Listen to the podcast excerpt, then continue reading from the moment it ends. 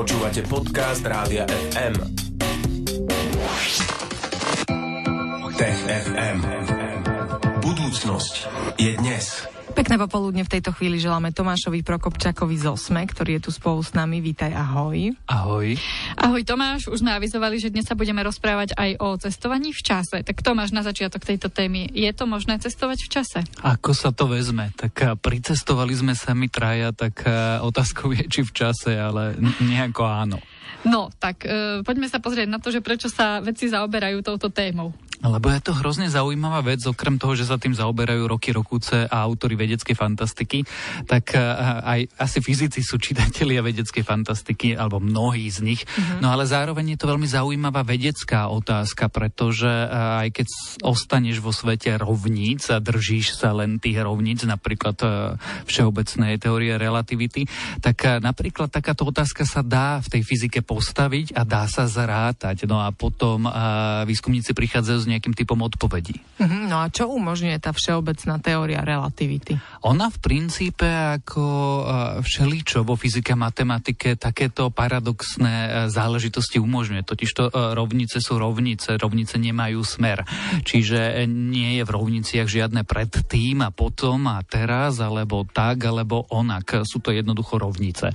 No a ak takto fungujú rovnice, tak potom je možné, aspoň podľa všeobecnej teórie relativity, cestovanie v čase. Teraz to nechcem komplikovať nejako termodynamikou a, a podobne, ale je to možné, alebo dá sa to zrátať, lenže je tam veľké ale, pretože keď rátaš, tak potrebuješ tú rovnicu vyvážiť. No a to napríklad v prípade cestovania v čase znamená, že by sme potrebovali e, objaviť a používať úplne exotické formy energie.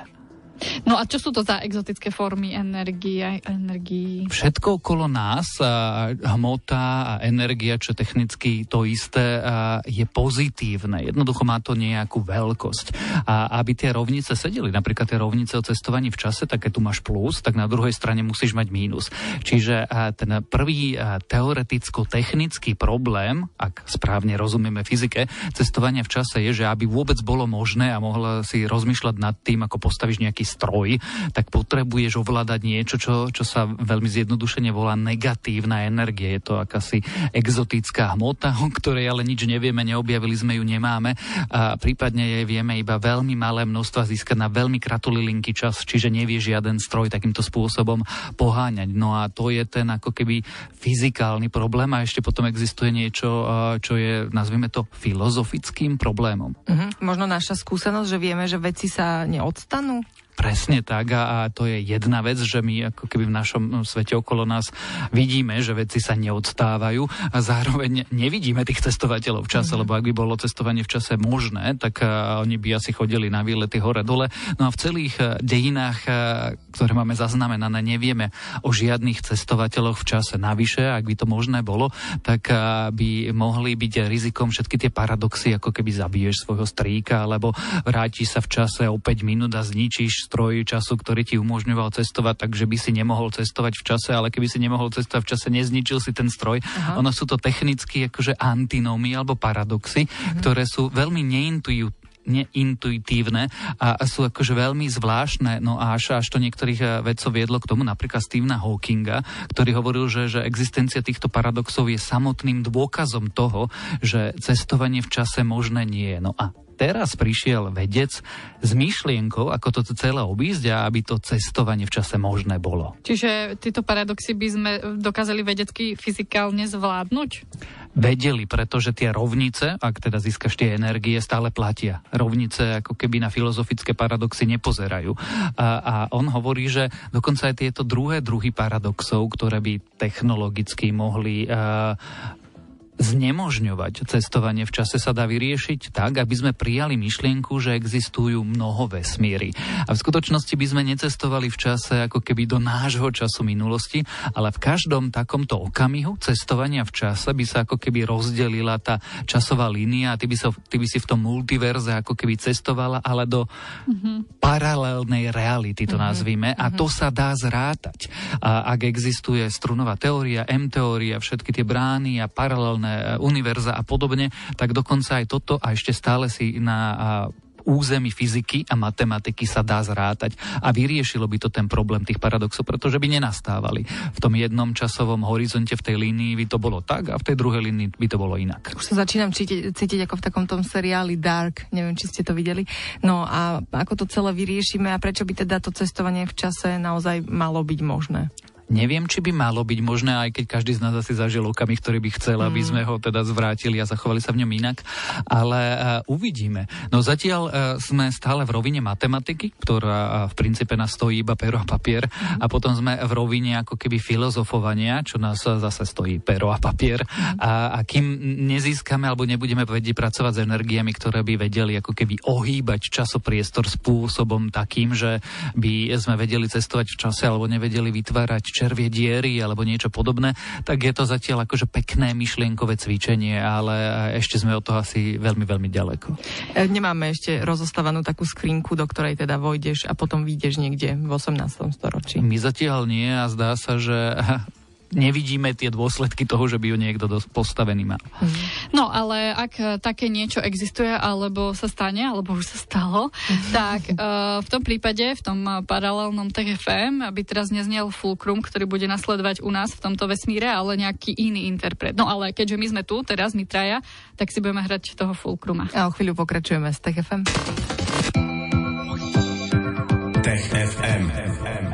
Počúvate Rádio FM, poďme sa teraz vrátiť e, k našej štvrtkovej rubrike Tech FM. Som trochu vykolajená z toho fulkruma. No ale poďme sa venovať ďalšej téme. Spolu s nami je tu stále Tomáš Prokopčak z Osme. Chlapci sú vraj náročnejší ako dievčatá a to ešte pred narodením. Tomáš, takže chlapci versus dievčatá. Prečo vedieť pohlavie môže pomôcť tehotenstvom? pretože sa zdá, že nie je jedno, či matka čaká chlapca alebo teda dievča a ono sa o tom už dlho špekulovalo, ale teraz vychádzajú, vlastne teraz vyšli naraz dve vedecké štúdie, ktoré sa jednak pozerali na rizikovozu ľudí a potom to overovali u myši, u hlodavcov. A oni naozaj hovoria, že nie je to jedno, chlapci eh, naozaj pri vývoji plodu vyžadujú väčšiu starostlivosť, zatiaľ to naformulujem takto, viacej živín a viacej všetkého. Uh-huh. No a zároveň pri rizikách rôznych ochorení je dôležité pre lekárov eh, vedieť, eh, či čakajú dievča alebo chlapca, pretože podľa toho sa dá lepšie nastaviť liečba. Uh-huh, ty si už spomenul aj napríklad ten objem živín. Ešte vieme, v čom sú plody chlapcov iné? Ono to vlastne súvisí so všetkým. Ono to začína až mitochondriami v bunkách, ktoré sú vlastne tie naše tovarničky na energiu a potom a postupne produkciu rôznych bielkovín a signalizácií a vývoja samotného. No a kľúčová v tom je placenta, ktorá vlastne vyživuje ten plod. No a zdá sa, a na to teda možno už je viac než zdá sa, lebo už máme experimentálne dôkazy na to, že, že proste tá placenta sa chová trochu inak v tom, keď vyživuje plod dievčaťa a plod chlapca. No a už toto a, znamená, že je tam rozdiel. Keď to veľmi zjednodušíme, tak ten chlapec, keď sa vyvíja a v tej a, maternici, tak vyžaduje viacej živín a dôvod, prečo ich vyžaduje viac, je preto, že chlapčenský plod sa vyvíja rýchlejšie podľa tých vedeckých štúdí. Sice mierne, nám sa to úplne nezdá, ale dostatočne inak Výrazne. na to, aby e, jednoducho už to mohlo mať vplyv na zdravie samotnej matky alebo toho plodu a teda na to, aké rizika v tom tehotenstve môžu nastať. Uh-huh. A ešte si povedzme, Tomáš, že čo teraz konkrétne veci skúmali? Ty si hovoril, že dokonca až dve štúdie vyšli. V jednej skúmali ľudia teda a placentu a tie rizikové faktory, ale v tom druhom prípade skúmali práve tie myši. A tam skúšali nastaviť rôzne vstupné parametre, sledovali obezitu tých samičiek a potom vývoj plodu za rôznych podmienok a naozaj sa experimentálne ukázalo, že záleží na tom, či je tá samička ako keby tehotná, čaká myšku dievča alebo čaká myšku chlapca.